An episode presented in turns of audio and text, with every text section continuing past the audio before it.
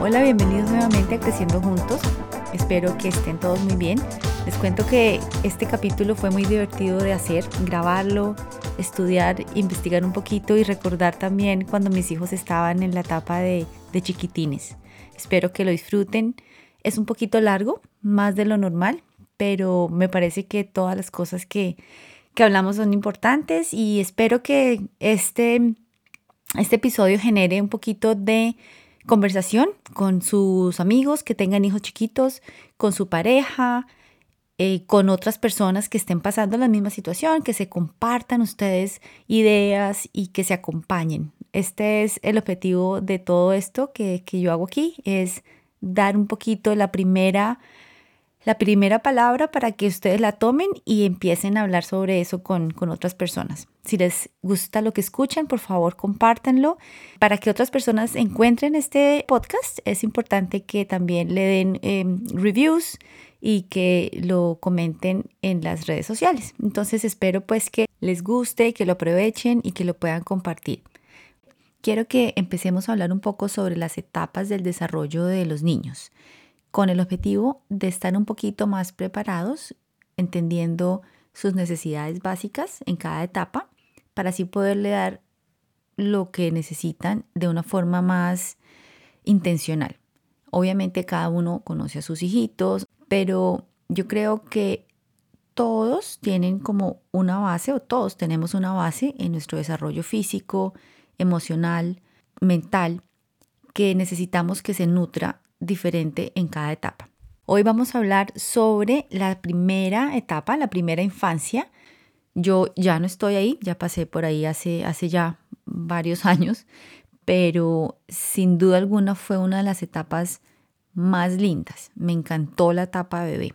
Es, no sé, esa inocencia, eh, les da todo gordito por todos lados, que uno le provoca como espichar esos cachetes, eh, muy lindos pero también es una etapa difícil porque cuando es el primer hijo, en verdad no tenemos ni idea qué esperar, hay muchas cosas que no entendemos, no sabemos, y cuando son los siguientes hijos, segundo, tercero, ya sabemos un poco más qué esperar, pero estamos cansados porque tenemos a otro chiquitín más grande que está pidiendo nuestra, nuestra atención también. Entonces son unos años hermosos, pero también son unos años difíciles y nunca está de más tener información adicional para poder prepararnos para esos momentos y el tiempo que pasamos con ellos.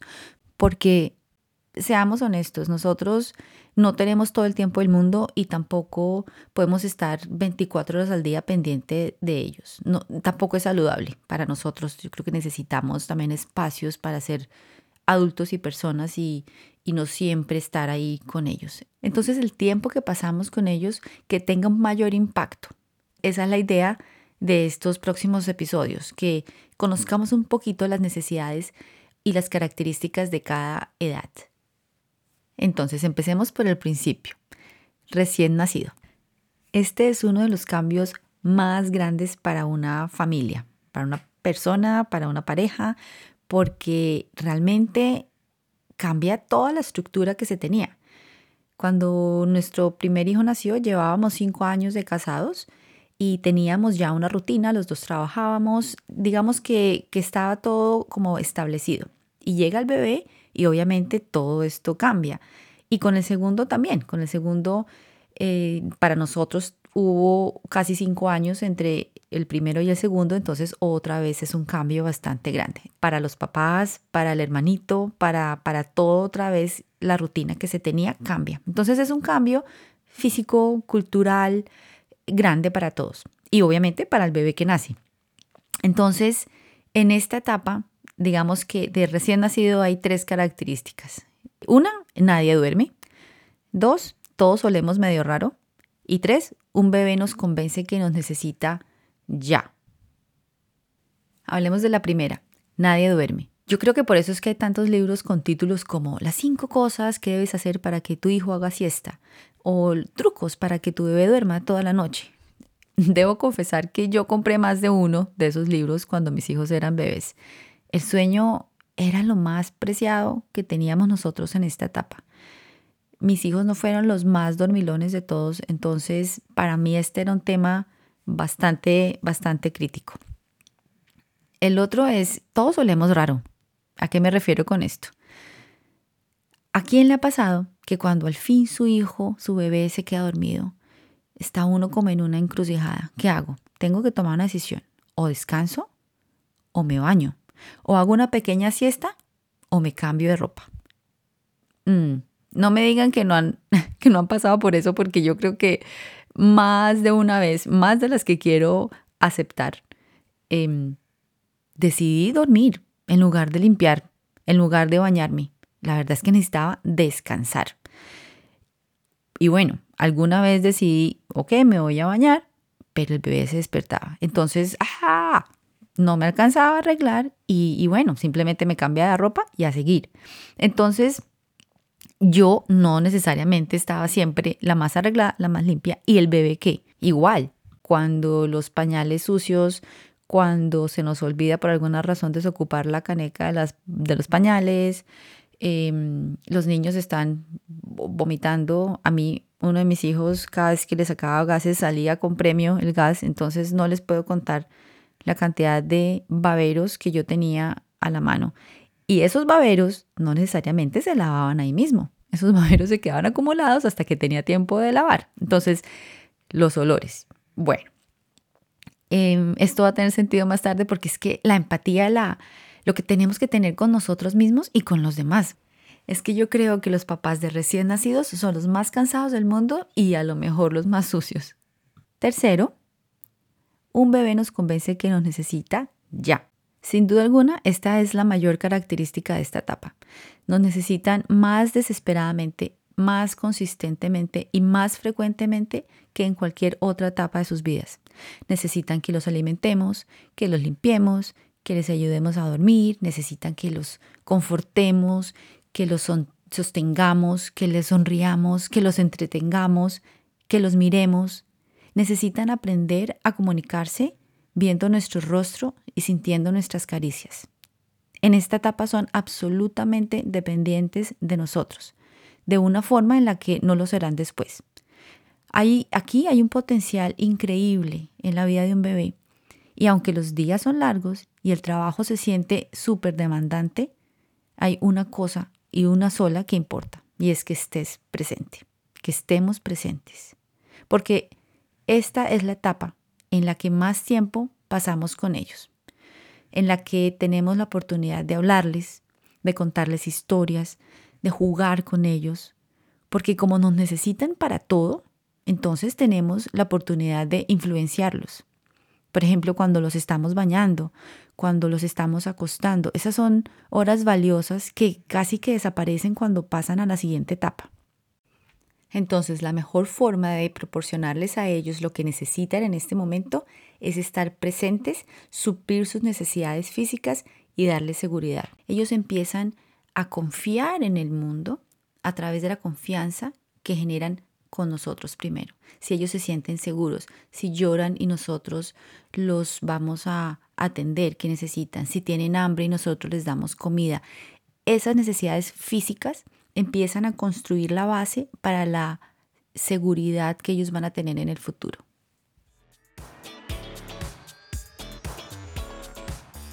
Listo, pasemos al siguiente. Uno y dos años.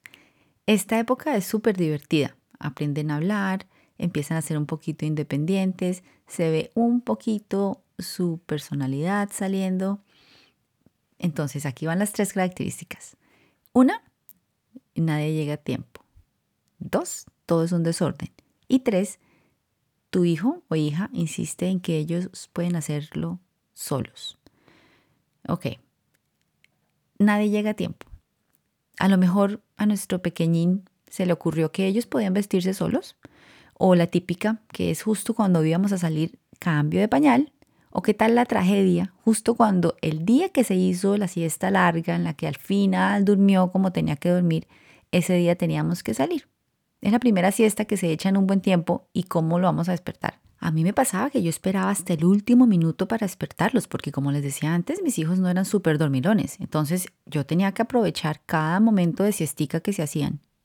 Entonces en esta etapa, hasta los adultos más cumplidos van a llegar tarde.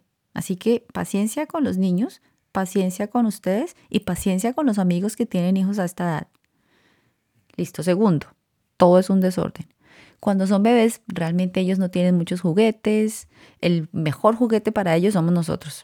Entonces no necesitamos tener un montón de cosas por ahí. No caminan, así que no van por ahí dejando reguero. Pero después de su primer cumpleaños les regalaron de todo. Empezamos a ver juguetes por todos lados, empezamos a leerles los libros. El desorden aumenta de forma exponencial. Hay reguero por todas partes. Además porque ellos también quieren ayudar y es importante que los dejemos ayudar. Entonces, el desorden. Paciencia, lo mismo, siempre es la paciencia. ¿Y qué me dicen cuando se quieren ellos alimentar solitos? Si quieren comer la compota, queda más en el piso que en la boca de ellos. Pero bueno, de nuevo, es importante dejarlos que ellos lo hagan. No, no detengamos su desarrollo porque no queremos el desorden. ¿Listo? Y tercero, yo puedo hacerlo solo. Algunos niños a esta edad insisten más que otros. Algunos hacen unas pataletas terribles si no los dejamos que ellos hagan las cosas solos. De hecho, a los dos años aquí Em, hablamos de los terrible twos, ¿sí? los dos terribles, porque a los dos años ellos es cuando realmente ya empiezan, ellos quieren hacerlo solo, ellos ya se dan cuenta que son personas y como imitan todo, entonces ellos también quieren hacerlo. Entonces aquí empezamos a ver un poco que ellos están buscando su independencia, empiezan a evidenciarse un poco rasgos de sus personalidades y tenemos que mantener en mente tres cosas. Una es que van a cometer errores, Dos, que van a hacer las cosas despacio. Y tres, que van a haber desórdenes y regueros por todos lados. Pero recordemos, ellos no solamente están aprendiendo nuevas habilidades, sino que también están desarrollando confianza en sí mismos, esa confianza que necesitan para poder pasar a la siguiente etapa.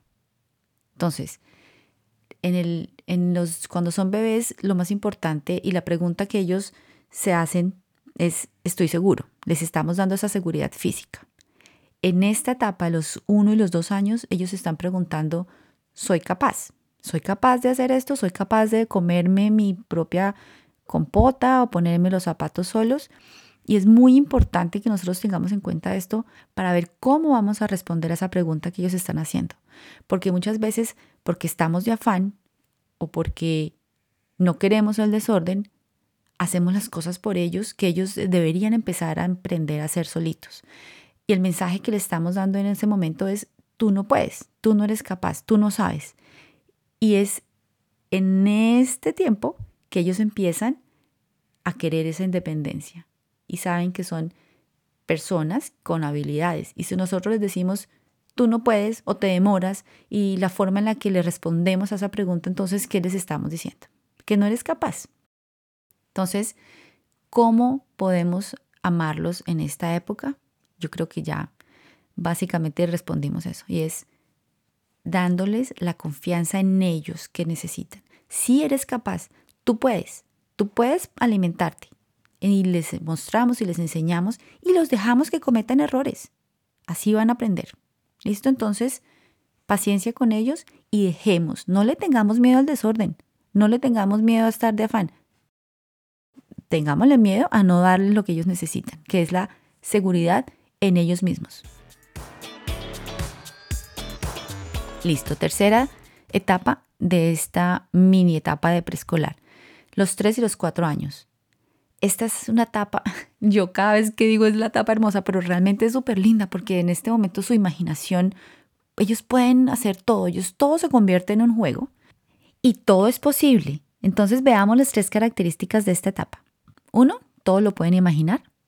Dos, todo se puede convertir en un juego. Y tres, que es la más difícil de todas, es la etapa del por qué. ¿Alguien está en esta etapa? ¿El por qué? Ah, esta etapa no fue la más emocionante necesariamente porque uno de mis hijos era bastante, bastante curioso, entonces siempre estaba preguntando por qué y realmente no siempre estamos nosotros como con la paciencia para responder la pregunta. Pero bueno, veamos a ver. Todo lo pueden imaginar. En esta etapa no hay distinción entre imaginación y realidad. Ellos pueden tener amigos imaginarios, pueden decidir que un día son piratas o princesas o superhéroes. Cuando entramos a su habitación tenemos que tener cuidado, porque no es su habitación, es una estación de tren, o es un castillo, o es el espacio, o es la selva africana. Nos podemos encontrar con una jirafa, con un tigre. Te harán saber que debes caminar con mucho cuidado, porque si no puedes aplastar a los peces en el lago que está en la mitad de la sala. Entonces, aunque esas aventuras en su imaginación son increíbles y son divertidas, también esa imaginación puede llevar a a un lado un poquito más asustador. Si se pueden imaginar que hay monstruos en el cuarto o que hay, mm, sí, tener pesadillas, esa imaginación la llevan a sus sueños. Entonces también ese temor que sienten cuando piensan que de pronto hay una serpiente eh, debajo de la cama o un dragón en el closet. Es importante que sepamos que esa misma imaginación que los hace creer que son bomberos y que pueden salvar al mundo es la misma que los hace pensar que el incendio es real y que están asustados. Entonces, debemos tener empatía y entender eso, porque muchas veces es, nosotros decimos, no, es que no hay, no hay ladrones, o perdón, no hay, no hay dragones. Los dragones no existen, los ladrones sí, desafortunadamente. No existen los, los, los, los monstruos, pero tenemos que tener un poco de empatía y entender que ellos están ejerciendo esa imaginación que ejercieron durante el día también está en la noche. Entonces, en lugar de obligarlos a dormir solos o a que tienen que apagar la luz, reconozcamos de que para ellos esto es, esto es verdad, no, no pueden realmente separar la realidad de la imaginación, están asustados de verdad. Entonces ayudemos a que sientan seguridad, Acuérdense que estamos hablando de que cómo los, cómo los podemos ayudar en cada etapa. En este momento es entender esa imaginación que tiene y decirles, estamos aquí, no te preocupes, yo te acompaño, eh, ver cómo les podemos ayudar. Dejarles la luz un ratico prendida, no es que oh, se van a acostumbrar a dormir con luz prendida. No, es en ese momento ellos necesitan esa ayuda para sentirse seguros. Segunda característica de esta etapa una de las mejores cosas de esta edad, creo yo, es que todo puede ser un juego. Fácilmente se emocionan si les decimos que el juego de hoy va a ser limpiar la cocina, porque ellos quieren ayudar, ellos quieren estar ahí, ellos quieren aprender. Y si se convierte en algo divertido, con mayor razón. Entonces, nosotros simplemente, en lugar de estresarnos, porque tenemos que hacer esto, tenemos que hacer lo otro, invitémoslos y pongámosle un poco de, de diversión a la cosa y de paso nos divertimos nosotros también. Estos niños a esta edad son personas más grandecitas, ya se expresan más, ya tienen más vocabulario y ya pueden realmente ayudar. Nosotros le podemos decir, vamos a, el juego de hoy es guardar todos los peluches en su casa. Los muñequitos están cansados, vamos a ponerlos en su casa. Y ellos lo van a hacer pensando en que los muñequitos están cansados y van a ir a dormir. Pero para nosotros es, limpiaron sus juguetes. Entonces podemos aprovechar esa característica de que todo puede ser un juego para también hacer que ellos aprendan a organizar y a limpiar sin necesidad de que sea un trabajo. Bueno, por último es la etapa del por qué. Y yo creo que es la más difícil. Si el niño es hablador y curioso, esta etapa será bastante exhausta para los padres. Pero tengamos en cuenta que cuando un niño de cuatro años nos pregunta ¿por qué? Él o ella no están buscando una respuesta filosófica. Ellos solo quieren saber qué está pasando y cómo funcionan las cosas.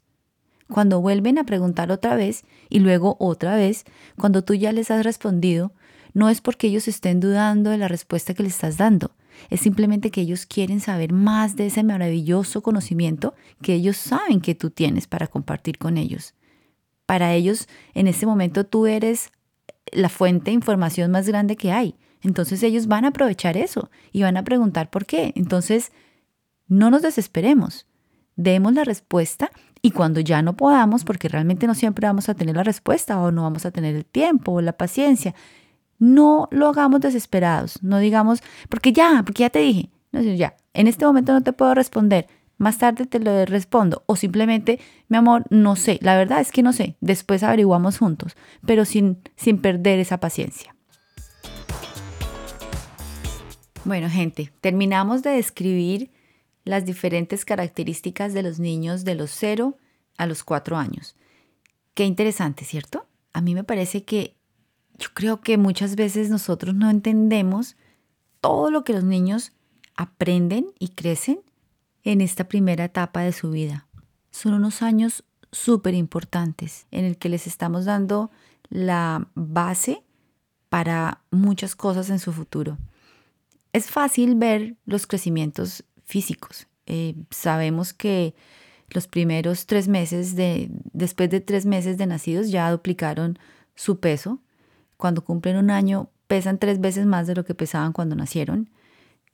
Cuando tienen dos años y medio ya crecieron la mitad de su estatura de adulto.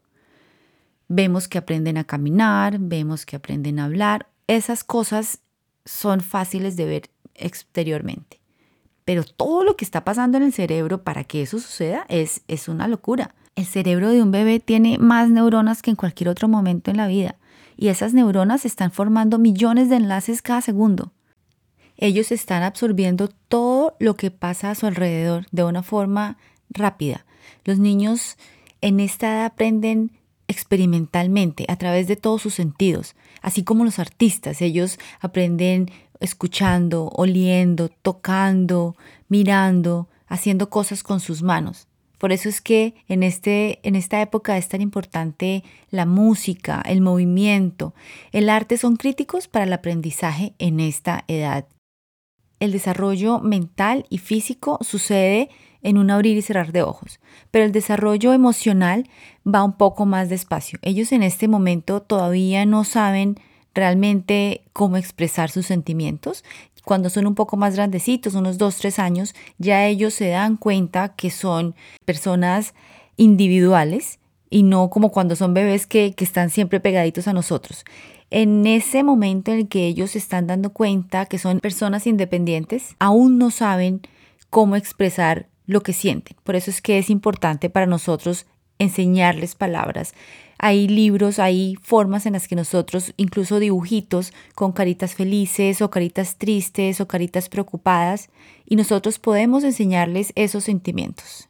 A veces están frustrados y no saben cómo decirnos o no tienen el vocabulario. Entonces les mostramos las caritas ¿Cómo te sientes? ¿Te sientes así? Ok, esto es feliz. Puedes decir, mami, estoy feliz, o estoy triste, o estoy cansado, o tengo hambre, porque ellos no saben. Y es nuestro trabajo enseñarles a entender esos sentimientos y a expresarlos.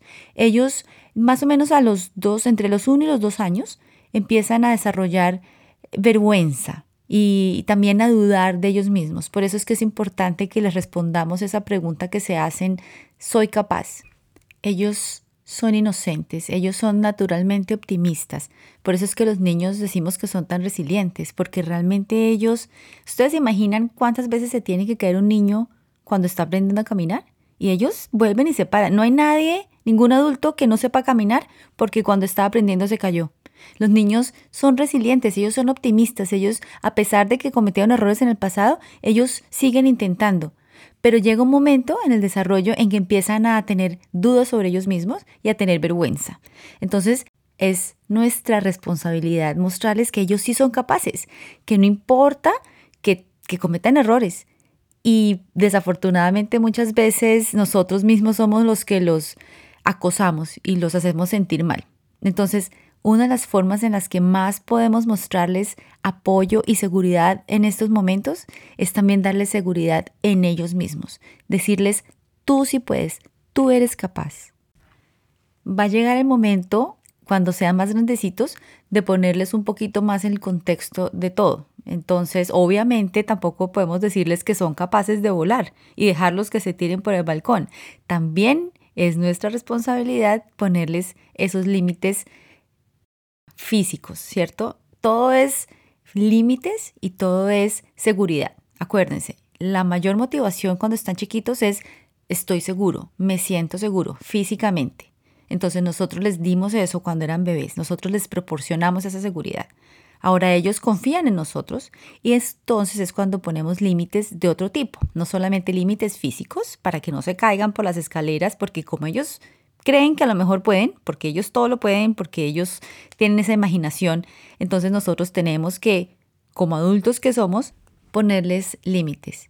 Y lo bonito de esto es que como ya ellos confían en nosotros, como ya ellos se sienten seguros con nosotros, ellos también van a entender que esos límites que nosotros estamos poniendo es por su seguridad.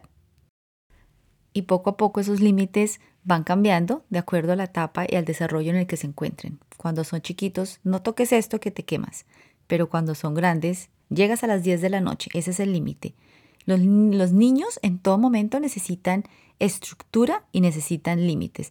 Nos van a pelear, sí, todos los días, y sobre todo si tienen un niño que es eh, de una personalidad fuerte y que te va a dejar saber que no le gusta el límite que le estás poniendo. Pero nos toca, porque al poner esos límites es cuando les estamos también enseñando a ellos autocontrol. Si nosotros trabajamos cuando son chiquitos en que confíen en nosotros y poco a poco les vamos mostrando que todo lo que nosotros hacemos es por su bien, ellos van a obedecer esos límites y esas reglas sin darnos una pelea tan grande. Ellos no van a ser rebeldes, no se van a rebelar. No estoy diciendo que van a ser niños perfectos o que no nos van a pelear. No, eso es parte también de su desarrollo. Parte del, del ser adolescentes más adelante es que ellos van a empujar esos límites.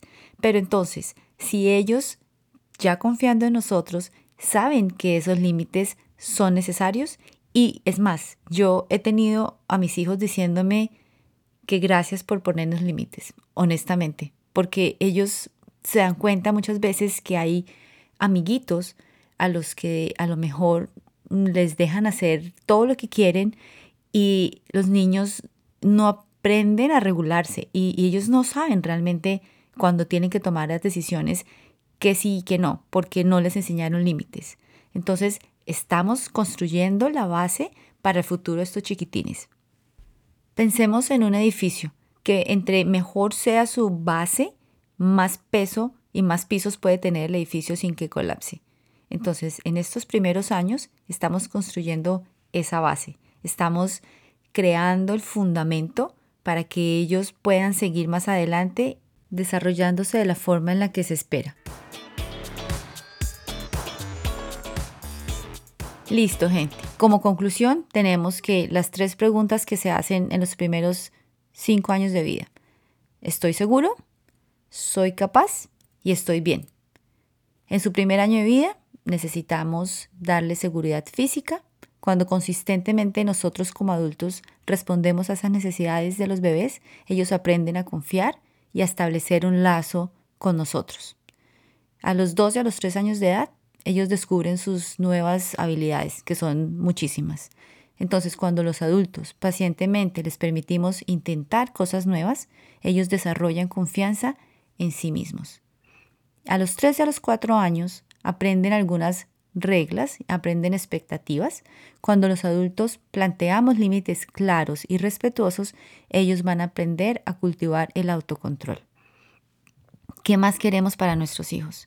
que estén seguros de sí mismos, que confíen en los demás y que tengan autocontrol. Realmente yo creo que si nosotros podemos ayudarles a desarrollar estas tres cosas, van a tener una base muy firme para que cuando entren al colegio y el nuevo mundo que se les abre estén preparados para recibirlo muy, muy bien. Muchísimas gracias de nuevo por estar aquí conmigo. Un abrazo. Muchísimas gracias por escuchar este capítulo. Por favor, compártanlo con sus amigos y con todas las personas que ustedes crean que se puedan beneficiar del mensaje. No olviden seguirme en Instagram Creciendo Juntos Podcast y visitar el website creciendojuntospodcast.com. Les mando un fuerte abrazo para todos, que terminen de pasar un buen día, una buena noche. Chao.